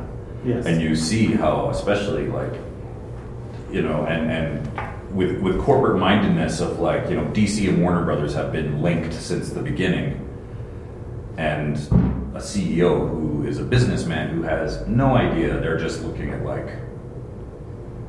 Like the movies they're they're creating are garbage now, total garbage. Uh, you're, you're gonna get in a fight. you're at the wrong They've they've table. got a few. They've got a few. Wonder Woman was good, but you know, there's some real trash in there. Sure. And But the thing is- they're but they're looking at it as like, oh, we don't care. We'll spend two hundred million dollars. We're going to make it all back, even if it is a piece of garbage. Yeah, that's true. You know what? Even a even a bad superhero movie is going to make five hundred million back. Oh, absolutely. Like it's it- you know you've seen this, you know. But the thing is, is that they don't look at it and go, okay, now how do we also turn this into? We're going to have the Avengers. We're going to have a huge hit. How does it sell more comics? It doesn't. No. They don't care, No. and No. that's amazing to me. Mm-hmm. But again, that's where But you know, I mean, look at look at us. I mean, I mean, one of the things like we're smarter than them. That's what we're saying. But we should be running all of it. But it's amazing to me, though. I don't want to run it. But you know, what, what I look at is is we look at this and we say like, well, this is the comic book box because DC and Marvel have presented it as the comic book box. Yeah. Well, we're not DC or Marvel. Why are we in Why, box? why do we? Why do, yeah? Why do we walk into that box? I mean, throw away that box. Let let's start from something new because it's just like, I mean, it might be my own box, but I'd rather work from my own box than than this idea that I need to release a monthly comic. I need to do superheroes. I need couldn't do a to. monthly comic. Are you kidding? Well, no, of course not. But you know, we 'Cause we, don't. got, we got an artist from El Salvador, we got a, colorer from uh, Argentina, you know, you got us, we're like, you know, you're everywhere. It's a different process than what you guys are doing, so, you know. And that's but because that's the way we need to do it. That's the way we Because need to again, do it, like yeah. you, Paul. I mean, we're not we're not drawing it. I mean, there's no. Yeah, yeah, yeah. And also, I mean, what was said by many uh, on the panel here is that it is about, you know, the personal gratification of doing the work, like no matter what it is. Yeah. You know what I mean? And yeah, sure, life and all these sort of elements in life, personally and professionally, all take, you know, certain precedence and priorities. But there is, like, in all of us have that drive to at least get You want I I mean, ideally, yeah, I'd love to have, you know, be able to be financially comfortable and sustain my own existence by doing this. As of now, that's not. I, I know for me, I, I just don't want to lose my shirt. But That's- seriously, like, I, I know I'm going to lose my probably. Well, that, I don't that's a care. nice shirt though. We, we don't That's want a to great lose the shirt. shirt. Yeah, I- no, it's, But it's fairly new. Thanks for noticing, Chris. But the appreciation of doing the work and like that. It does graphic, have to be. just You have to be able to get sit it there. out there, like you, Travis. Yeah. Like you said, to you know, Yeah, I have to be just. the work be like just to have it done and have those you know those Yeah. the stories that you Well, that want just- out. Who do you That just answer helps to? me You know, you look in the mirror at the end of the mm-hmm. night. Who's looking back at you? You can look at that person and say, "I did my best today. I tried my best. I was good to people today. I, I, I, you know, I gave my best effort." That's the only person at the end of the day. So it really matter. You know, like, you can be proud of your own work and say. You know, there is some of that too. You, I mean, like you say, Nick, that lowers your. But then there's also the okay, but what am I not doing to get it? Like it's a balance. It's mm-hmm. you have to be able to do both. I think if you're gonna, I think that's part of indie success is probably being able to go. I'm proud of what I've done, regardless. Now, how do I get people to read it? Mm-hmm. But you know, from I guess I guess here here's an interesting thing is that the more that I think about it, like the fact that, that we have gone to El Salvador and we have gone to Argentina. I mean, we're all we're really open to asking for help. We're really open to going out there and saying like, you know, I can't do this part. I need somebody else. So, you know, you, let's take that a step further. You know, can we is like, what are we not good at, good at? Can we go to somebody else and say like, I need help. You know, you can help me with that. So let's talk about You about can draw that. my book, please. Like you, you know. But you know, let's let's talk about those things. You know, I find comic folk are pretty uh, giving as far as that goes. Like if you I- if yeah. somebody does comics, I you're like, sent you some stuff. You, you responded with a bunch of really. neat stuff back. yeah. Well, I thought the most asshole thing I could do is send you an email say it looks great. to me, that's the No, worst. it's true. It's totally true. Um, That's actually what. It's funny you say that. I love just quick sidebar is that I reached a point where you'd send material to people and you'd get that. Yeah. Yeah. And then it's like, you know what? I don't want to do this anymore. It's like I don't mean I don't mean like not do it. It's just like oh, I don't really feel like trying to put together more packages to just get the yeah, it looks mm. cool, thanks. I'm like, all right, I'm you know, it's just this is not going to happen, so I'm just going to leave it now. You mean from publishers? Oh, I see. Yeah, you gotta kind of um, like if you won't get that in a professional kind of like editor artist relationship, I gotta find people in the community that whose like opinion I respect, who makes work I, I am a fan of, and who I know I can show my stuff to, and they're gonna be like, okay, it looks good. Now here's how it can be better. I don't understand the motivations of this character. This doesn't. This is unclear. What is happening? Yeah. Like I need somebody to be able to say that because um, yeah, I, I do want to get better. Yeah, constructive criticism is that invaluable, isn't it? Um, talking a little bit like the difference between those big publishers and the indie folk is I feel like those big guys are, are really like we make comics, we're looking for comic fans, whereas indie people are, are working in a lot more genres, and so we're not necessarily looking for comic fans, we're looking for uh, Canadian history fans, we're Yes. looking for horror fans, looking for new age folklore fans, baseball fans, music fans, and those become new avenues for us to explore. Um, like we did a release party for this Wishlist book that I did, and I found Wishlist as an anthology. It's about Pinocchio. I thought like it's such an easy pitch, and at conventions it's a little tough to get it into people's hands. But we did a release party at a bookstore um, with a bunch of people who had never seen the book before, and it sold really well. Uh, we got the artists up there to talk process. We took people through the stories, and they were just like wrapped, right? Yeah. And I spoiled a bunch of the stories, but people still wanted the book to have. And I found the key was stop being like, oh, I gotta wait to the convention and hope comic fans will like this, Yeah. and search out another way to get to people, Exactly. not just comic fans. That's the thing. That's the thing. I know for us, for us, I mean, we're doing this, and you know, the story of hair metal group. We're gonna go on the Monster of Rock cruise and bring a bunch of those books and get into the hands of that that that Yeah. those people and the bands, and probably lose money doing it. But what the hell? That's what you got to do sometimes. Yeah. And and you know, it's. I will say that the release party thing is a celebration as well. Like I feel like Yeah. we you talked about this how you, you finish one damn thing, you move to the next damn thing.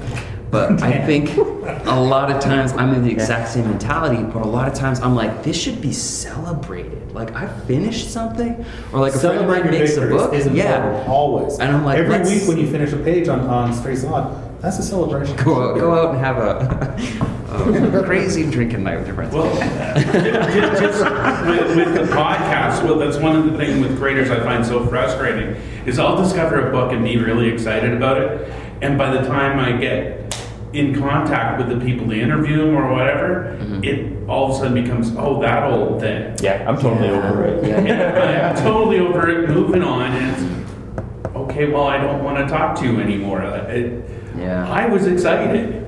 I wanted to try to sell this to other people, but then you come back at me with, uh, Well, I'd be happy. moved on. I'd be happy talking about books I made 10 years ago with anybody. So maybe that's the fault of that creator you're talking to. But, but it is, it's a Exactly. mentality thing. It's all a mentality thing. I mean, it's, it's like we've seen people at conventions, and I don't know we've talked about this before, who are like standing up there, out there, they're they're trying to sell. I'm, No we're going to do a podcast with Conor McCreery and, and Jim Zub because those guys are mm. like the best at knowing how to do it. And one thing I'm—we've asked them about it is they're like, we're standing up, we're, we're looking, making eye contact, mm-hmm. and when we talk, when the person comes by and they say hello, we don't ask them, we don't start talking about the book. We ask them about their experience at the convention. Yeah. And once we've engaged them in the conversation, they're going to ask us about the book, and that's how we sell it. Yeah. Smart. But you know, because because they're they're trying, and and what Conor said to us is this: that he'd rather try to make it a good day at the convention rather than you know, and and try to sell as much as you can rather than a bad day. Yeah, and, and a good day means enjoying people, not necessarily selling the book. That's almost like a side effect. Because y- you know, I told you to it's, stand up, Chelsea. I said, I said, you gotta stand. Several it's up to you. It- it- like it's it's up to when you're at that convention, it's up to you to to make a difference. It's not up to the person walking by. And, and you can have that. We talk about, you know, people are like, oh, I want to talk to Mike Mignola, you know, but just because you're they don't know your work doesn't mean you can't give them that same experience or leave them as excited to talk to you. Because, you know, each one of you have something to say and has something to show and but also you're you're you know, it doesn't have to like I say, don't think of it as don't think of it as a sales pitch. I think that's the, the wrong thing. Yeah. Think of it as an engagement with a person. Yeah. I kind I kind of wish uh, Nat Miller was here because Yeah, he was supposed to be here. Where the hell? Yeah. Um, well, there's still almost. he sells an hour and a half. Oh, oh, wow. uh, because he's always said he's done way better at creator fairs yes, that's right. than Art at fairs and those type of art things. fairs Yeah. and like that than he ever does at a comic convention or anything That's a good that. point. I did a horror convention for the first time this year, and it has been by far my best convention ever. So Just screw wondering. all you comic conventions. no, conventions play a very specific uh, role in uh, how I create things. I, I always feel like I have this big old gas tank. And uh, we were talking about ego earlier, right? You need to have an ego to be able to make something and put it out there. Well, that gas tank starts with a full ego. And as I start making stuff and I start seeing what I'm doing and getting into it and hating myself or hating what I'm making, uh, and it becomes more and more hate as it gets to the bottom of that. When I finally get to the convention and I'm seeing people, and even if I'm not selling things, but if I'm talking to people and they're looking at my stuff, um, that refills that tank. Um, that that's sort of what brings me back to the point where yeah, no, I can make something new. Um, but by the time that I'm done that tank um, and the book is done, I'm I'm I don't even want to talk about it anymore. Like you said, like I, I, I put on a brave face at the convention, and my day slowly gets better as that tank gets refilled. But I'm so done with the book, and I hate everything, and uh, everything I've done is crap. And also being, but then being happy about the resources that you have that you may not realize or use enough. But you know, like like a Comix Central and all of the great things you guys are doing on there to help people create, right? And, and then help them sell their books or, or the panel one convention, those type of things. Like, it's unique, right? That it's like, wow, these people they want to give to us. That makes me want to give back and keep creating. Doesn't it's like a you know I would. I had to tell about this one convention story because, like, I go to cons. Like, first and foremost, I had to switch my thinking to sales and to like fun and connections. So people come back to the table every year. I love seeing them. All the other artists in Artist Alley, I always do a tour and joke around with them. But I stopped by this. I went to see my buddy Steve Gervais, and uh, right beside him was this asshole. I wish I knew his name. I really wish you did for the podcast too. I love the published asshole. Because I would have called him out, absolutely. Because he's got all these drawings on his table, and there's a Scud drawing. And I was like, oh man, Scud is such a huge influence on me. He's like, yeah, that's five bucks. I'm like, oh cool. No, I'm I'm not uh, buying anything right now, but uh, like, are you a fan of Scud or whatever? He's like, yeah, man, Scud's the best. I'll give you a deal. Like, buy two for five bucks. I'm like, no, no, no. Like, I love Scud as well. I'm looking to make a connection and talk to you about something maybe we both have in common. But all he wanted to do was talk money, and I was like, fuck that guy. yeah. If you ever want to talk Scud, though. Oh yeah. Awesome. See, awesome. connection made. But you know, it, I, I know from from our perspective that I mean we've been talking about making a comic for years. Yeah. And and I mean the podcast was a huge way for us to to kind of do it because I don't I don't know that we would have if we had just sat down and said, okay, let's make a comic. No, it took it took five six years of Each uh, one of you is an influence and, Yeah. and an inspiration to us, right? To want to do it because we see that it's true. well, maybe not you, Nick, but everybody else. because you know after we learn after we see your stories after we learn what you go through and then it's just like we're able to take that put it into our little toolkit and then you know it's just like okay we've seen enough people we can do this you know we I don't know if I want to describe it as a little toolkit. Pretty handy. Big toolkit there No, let's not be honest. but i think it's just one of those cases where where for us you know it just took that time and the podcast opened up a lot of doors and allowed us to meet a lot of you and that It took us a while to realize these people aren't rocket scientists. that, Is that what you're saying? yeah, we can do that too. Yeah, that's right. Look at how easy this is.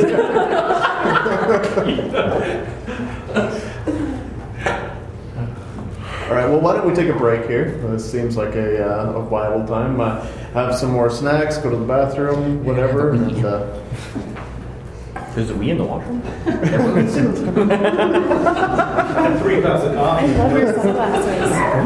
Those are awesome. Oh my goodness. We're having aggressively. We will defend the role we play. Regrettably, the time's come to send you on your way. We've seen it all from bonfires of trust to flash floods of pain. It doesn't really matter, don't you worry, it'll all work out. No, it doesn't really matter. Don't you worry, that what it's all about. We hope you enjoyed your stay. It's good to have you with us, even if it's just for the day. We hope you enjoyed your stay. Outside the sun is shining. Seems like heaven ain't far away. It's good to have you with us.